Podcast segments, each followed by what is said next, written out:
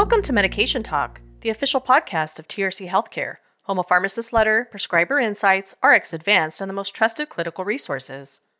On today's episode, we'll listen in as our expert panel discusses management of overweight and obesity, including the role of newer injectable medications, oral options, and lifestyle changes. Our guest today is Dr. Jennifer Clements from the University of South Carolina College of Pharmacy. You'll also hear practical advice from panelists on TRC's editorial advisory board. Dr. Stephen Carek from the USC School of Medicine, Greenville, Dr. Andrea Darby Stewart from the University of Arizona College of Medicine, Phoenix, and Dr. Craig Williams from the Oregon Health and Science University. This podcast is an extract from one of TRC's monthly Live CE webinars. Each month, experts and frontline providers discuss and debate evidence based practice recommendations. The full webinar originally aired on January 23, 2024. And now, the CE information. This podcast offers continuing education credit for pharmacists, physicians, and nurses. Please log into your pharmacist letter or prescriber insights account and look for the title of this podcast in the list of available CE courses. For the purposes of disclosure, Dr. Clements reports relevant financial relationships as a Speakers Bureau participant with Eli Lilly and Novo Nordisk. The other speakers you'll hear have nothing to disclose. All relevant financial relationships have been mitigated. Now, let's join TRC editor Dr. Jeff Langford and start our discussion. And this topic, I think most of us are aware that it's really taken center stage in the last several months to a year for multiple reasons. We've seen the rate of obesity climb dramatically in the US over the past few decades, often leading to this being labeled a public health crisis and dubbed an obesity epidemic. But within that context, we now have these newer meds for weight loss that are highly effective compared to options that we previously had. And we also have data showing that one of these meds, semaglutide, reduces cardiovascular risk in patients with obesity. And that's a bit of a contrast to some of the cardiovascular concerns that we had with agents in the past. So all of those factors kind of taken together contribute to this topic really being top of mind for us as clinicians and being squarely in the spotlight of lay press coverage for our patients as well. So Jennifer, I want to, with all of that in mind, I want to ask you if you can just kind of help us get started by reviewing the prevalence of obesity in the U.S. and we'll talk a bit about how that's classified to better understand it as well. Sure. Overall, in the United States, the prevalence of obesity is around 42%, and that is defined as a BMI or body mass index equal to and above 30. I think what is important to note is while we know the current prevalence, it is predicted that the prevalence of obesity will go up to 50% by the year 2030. So I think that that again is a little bit more of a statistic that we should keep in mind as we move forward and really apply that to clinical practice and have the conversation about weight loss and weight management with individuals in practice. You did mention that BMI greater than 30 was classified as obesity, and I wonder if we can talk a little bit more about that. Once the BMI is equal to or above 30, that could be further classified in a different way as class 1 two, or three. So class three would really be that severe obesity that you see at the bottom of a BMI equal to and above 40 um, kilograms per meter square. So again, this is a measurement of, you know, weight over height. And so it's often used in clinical practice because it's fairly easy to do when a person is being triaged into in clinical practice, basically. So our EMRs or electronic health records can easily calculate that and mm-hmm. plug it in and even bold it in some people's charts. So again, it's often used in clinical practice, but I think now there's been discussion about is it the best way to measure obesity or weight? What are some of the limitations of that and what additional measures would you really consider practical to use in your clinic or site? Yeah, so there's been a couple of things that I've used in clinical practice. I've done waist circumference before and using that consistently among certain individuals. I've also used different devices in practice to measure maybe body fat percent I think that's a great device as long as you use it consistently because it could vary depending on, again, what type of device that you're using. Some people like to do the waist to hip ratio because that could also correlate with maybe a higher risk of certain complications and give you some more information. Okay. Well, Stephen, I'd like to pull you into this and talk a little bit with the background that we've had about prevalence of obesity and kind of how to identify and classify that. As you're engaging with patients and talking about obesity, what are some of the health risks or health concerns that you may introduce into that conversation or what health risks are top of mind for you as you're evaluating those patients? Yeah, and you mentioned earlier, sort of uh, obesity is very much sort of an epidemic in our country right now. And why is that? It's, it's because that it it can potentially lead to so many conditions of early morbidity and mortality that afflict our nation. And these range for things like heart disease, early cardiovascular disease, heart failure, stroke, diabetes, certain cancers, and like breast cancer, colorectal cancers, and liver disease, liver cancer, arthritis. I mean, it really comes to so many potential disease states that touch on so many processes in the body that just the amount of conditions and as I alluded to morbidity and mortality can lead to is is tremendous and it really represents sort of how this can affect the body in so many different ways across so many different organ systems.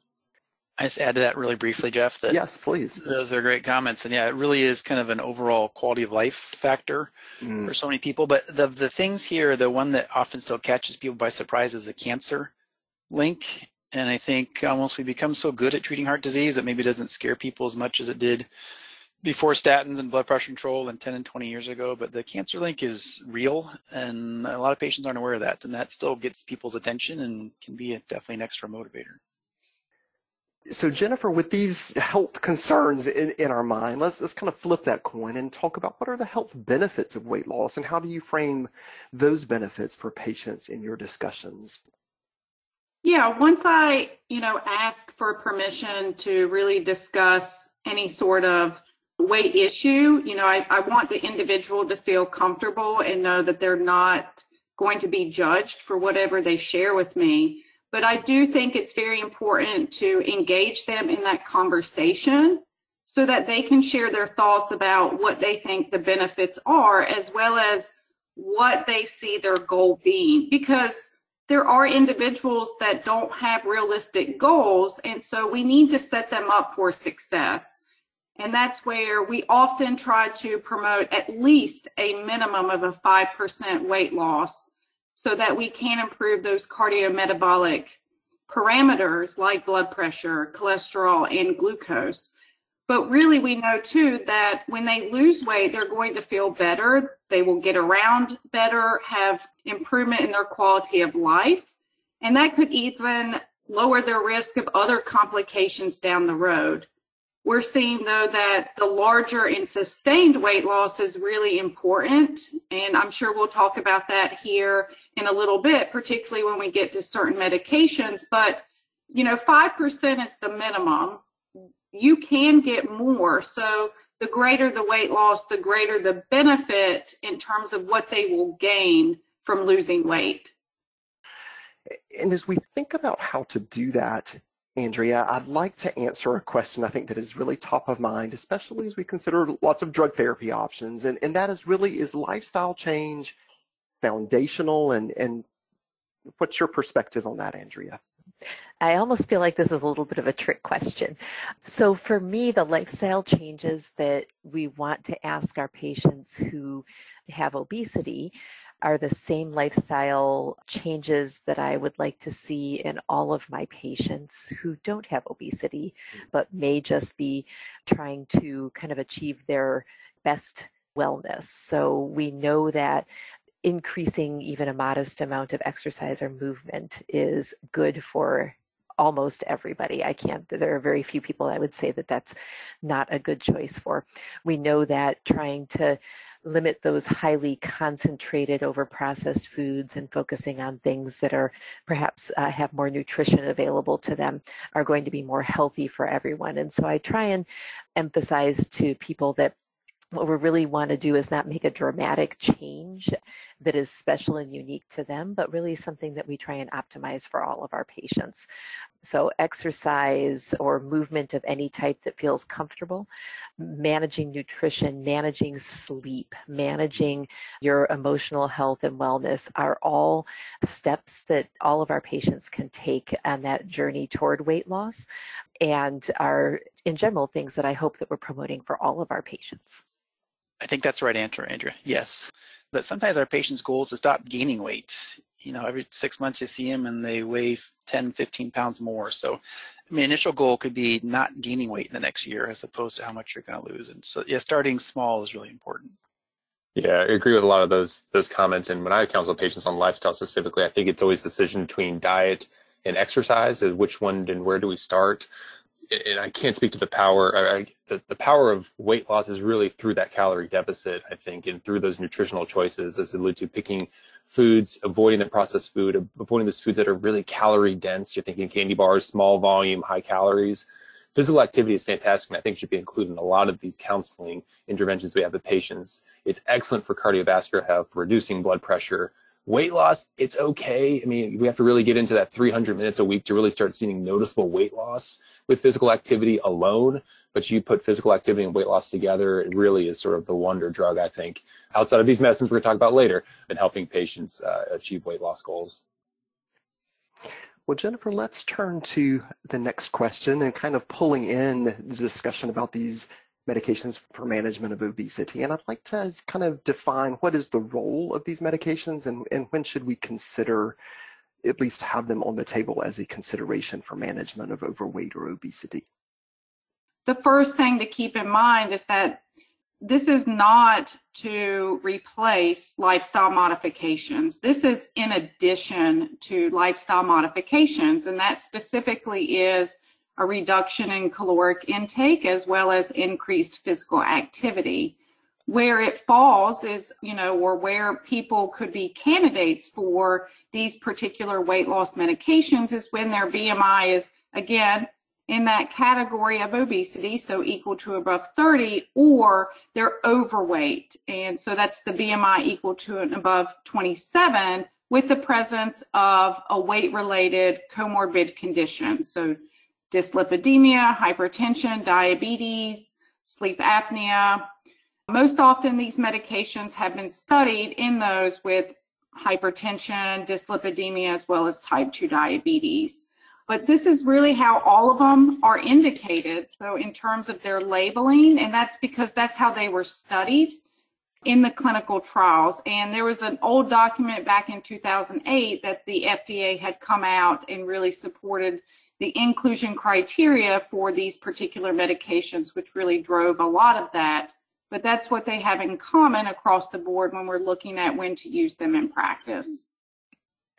Okay, and we do have a list here of, medications, select agents that are approved for obesity and familiar choices, starting with phentermine and then phentermine in combination with topiramate, orlistat, and naltrexone, and bupropion in combination, and then several injectable agents, including liraglutide, semaglutide, and tirzepatide. But what we've seen in, in recent months is the spotlight really on semaglutide and tirzepatide. And, and Jennifer, tell us a little bit about why that is. Why, why have these drugs really uh, garnered so much attention in recent months? What's really great about the evidence behind them is you're seeing drugs get closer and closer to the results that are seen with bariatric surgery. So it's where we're talking about those larger and sustained weight loss goals because the studies are reporting not just the 5%, but what is the percent or proportion of people losing 10% or more, 15% or more, and even in some cases 20% or more of their weight from baseline with those you know, new medications like tirzepatide, for instance.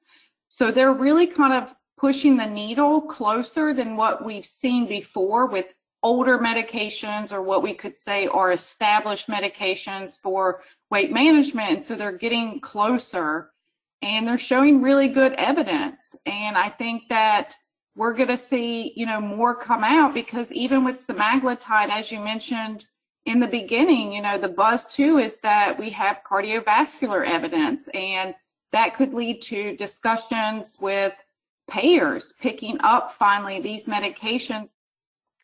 Okay, that's a really nice summary, and I like the emphasis that, as you said, they're kind of pushing the needle closer to that bariatric surgery realm. And I do want to just go back briefly and touch on the numbers in our in our articles that we published on this. We included the absolute weight loss. And what we included in our article was that using tirzepatide 15 milligrams per week led to an average weight loss of about 41 pounds. And that was compared to lifestyle change alone one-year treatment uh, comparison period. And semaglutide, the absolute weight loss seen in a similarly designed study was about 27 pounds more than lifestyle change alone over about a year. So, Craig, I wonder with that context, if you can help us kind of unpack what we've seen around CV outcome studies with semaglutide specifically in this patient population and what kind of data we might be looking toward uh, hearing about tirzepatide perhaps in the future. Yeah, I mean, I think a lot of us be surprised if there was not benefit from tirzepatide, but as you have nicely quoted in the article, the and really the landmark trial that put CV events kind of on everyone's schedule was just published last December, and yeah, this is the right quote of the endpoint, and that's over about three years of the trial. So to some people, that I don't know if that sounds like a lot or little, but to have one primary CV event for you know less than needed to treat of 100 in about three years, that's pretty good. And so, uh, yeah, as we've been saying that we're getting into some real cardiovascular benefits. I think there's questions around in a lot of our mind. I've put my pharmacologist hat on. How much of that is tied to weight loss and how much might be other effects? So there's mm-hmm. a lot of things about these drugs. There's still a bit of a black box that we're having trouble kind of unpacking exactly what these benefits are from. There's no doubt weight loss contributes for the anti-inflammatory effects and other aspects we don't understand, but it, it looks like it's not entirely just that. So you don't necessarily have to have the weight loss to have some CV benefit. There's a lot more sub-analysis of that big trial to come, but, but yeah, it's a broad effect across endpoints that at a rate that you might expect to see, you know, for statins or drugs we've used historically to lower CVD endpoints. So, but this really is kind of fairly recent that it's kind of on our uh, radar to, to this magnitude. Well, as we think about these medications and weight loss medications in general, what is a practical approach to choosing one of these medications for management of obesity? I think there's probably various ways that we all look at it and yet some similarities. I mean, of course, we can say we're going to look at the person in front of us and their you know, specific factors that they have, like their medical history, other drugs, etc. And we're going to consider each option based on how it works, the contraindications, adverse events. I, I tend to always think about safety first, you know, because that's a concern because if they have adverse events, you wonder, will they discontinue it? Will that cause us not to titrate the doses as we should to maybe get to a point for more weight loss because often it could be a dose dependent manner where you get additional weight loss. But obviously, I think too, you've got to engage the individual in the conversation and talk about the cost of these medications because that's obviously one of the barriers in practice is that we just don't have that great coverage or there's going to be a high copay. And even as you try to use certain copay cards and get the price reduced, it still could seem like a large amount of money for that individual, where to someone else it may not seem that way. But I do think you should look at it as far as safety, tolerability, the simplicity. Each of these drugs is different in how they're dosed and their titration. Some are complicated and some are a little bit easier. And I think that's important to consider when you look at a drug and consider it for the person. Okay, well, in our article, after kind of offering guidance around tailoring the selection on weight loss goals and comorbidity, some of the points that we just discussed, we kind of came to a bottom line recommendation of, of considering tirzepatide if it was practical for patients perhaps with severe obesity, since it may lead to more weight loss, or considering semaglutide for patients with cardiovascular disease based on CV benefit. Well, let's move to kind of the next area of consideration. In our article, we note that despite a lot of these positive points that we've discussed, it's not all smooth sailing with these medications, and there are important considerations, both in terms of safety as well as routine adverse effects, perhaps, and, and access as well.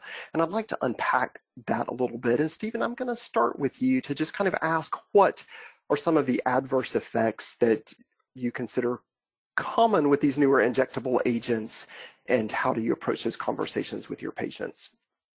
Yeah, most common is going to be those GI side effects that are related to these medicines, namely the nausea um, you experience with initiation and dose titrations. And the way I usually manage those with patients is one, we start low, start low and slow, start the lowest dose. Typically for these, I usually say and try it for four weeks before we consider a dose titration. And the aim with that is just to help them experience, manage, and, and overcome some of these side effects. And even counseling them too that maybe this nausea is related to some of that delayed gastric emptying and early satiety, that try eating smaller meals, maybe more frequent meals that may help reduce some of those symptoms too.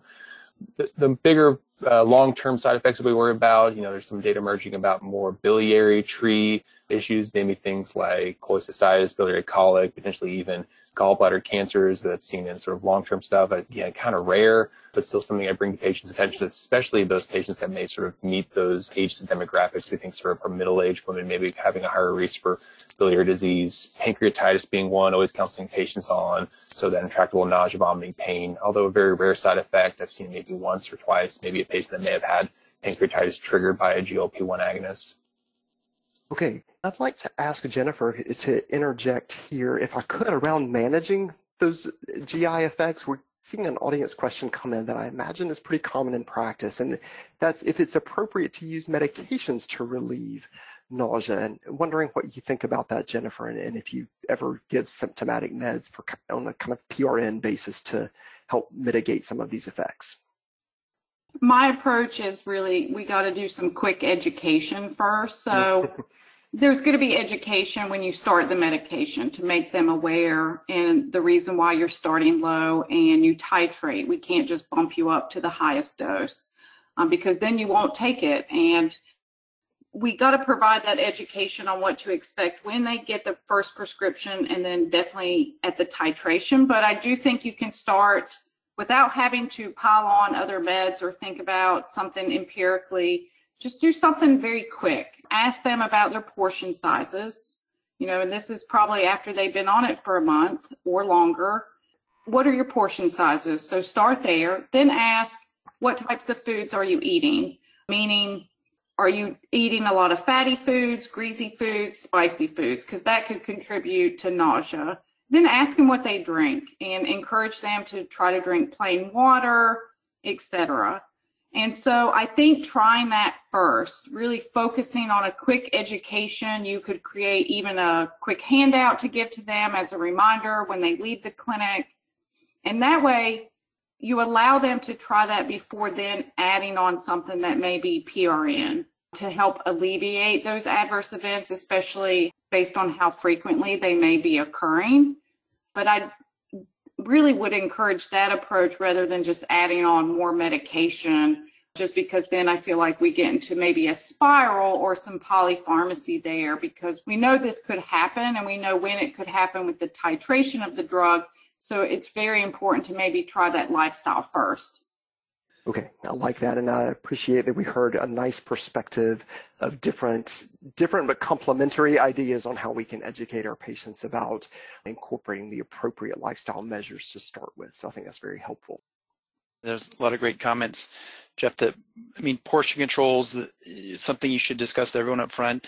So it's just making sure patients know what might be coming and then yeah, lowest slowest dose and portion control, and and yeah, we that gets a lot of patients through the first few weeks successfully.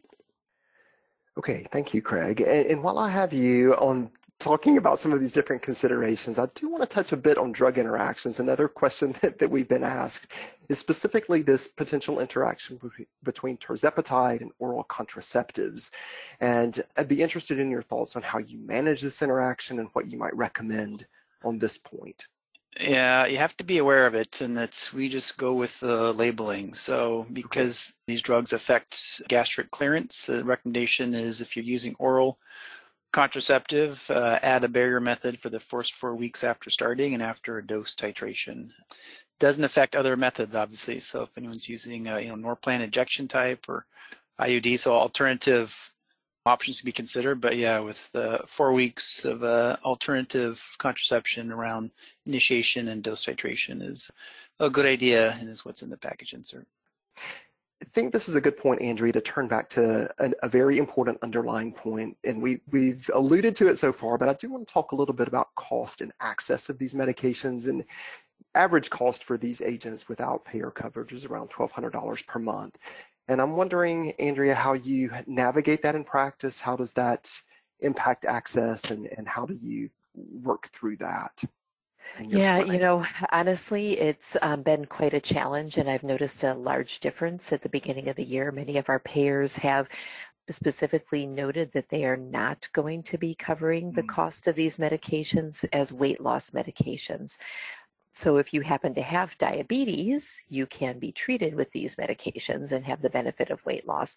But if you don't, many of my patients have found themselves basically unable to fill the medication and you know no matter how many coupons you get and mm-hmm. what the lower cost is that lower cost may be too much for many of our patients because of their strained financial circumstances i happen to have a work with a lovely ambulatory clinical pharmacist and she does her best to try and help my patients out with these medications but it's been a little disheartening for some of my patients to have to stop these in this calendar year. I think the other thing to talk with patients about as we initiate these is the, the conversation about this being a long-term mm-hmm. medication. Mm-hmm.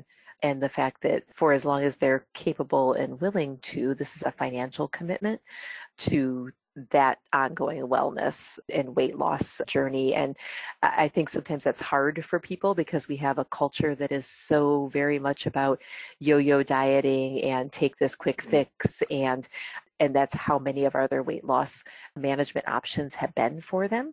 And so really thinking about what this means long term for them and their and their their health, both their financial health as well as their overall physical and mental wellness. Okay. And Jennifer, I want to, Andrea gave us a really nice introduction to the idea that these meds to be considered for long-term use. And I wonder if you can unpack just briefly some of the data that we have about what happens when we stop these medications in terms of the impact on efficacy. Sure, this is a common question that comes up, particularly as what was mentioned about using it long term. So really, if you looked at any of the drugs that we showed earlier that are indicated for weight loss, when you stop the medication, the individual will gain weight back and they may go back to where they were at baseline or slightly below that. We know that there are some individuals in practice that tend to gain weight above where they were before they started the medication. So again, each individual is different.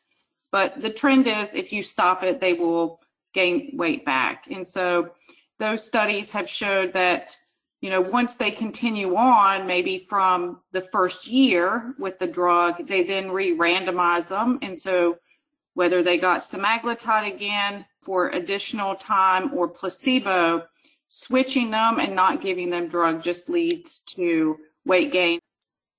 Thank you for that, Jennifer in our article, and I want to touch just very quickly on this, we did say that while these newer agents are in the spotlight, that often oral medications may. And I want to just quickly look at some specific examples of efficacy with those oral agents. So if we kind of rank them from top down, we could see that phentermine topiramate compared to placebo average weight loss with that combination product was around 19 pounds. But with naltrexone bupropion, phentermine, or orlistat, we dropped below the 10 pound average weight loss versus placebo. And those studies often running for about a year. So efficacy does decrease, but we may need to consider them in some cases. And I wonder, Jennifer, if if you might be able to just talk about specific indications when we might consider one of these oral agents preferentially, if there are any kind of disease states or patient considerations where we might look to one of these perhaps as a second choice if one of these newer injectables is not an option?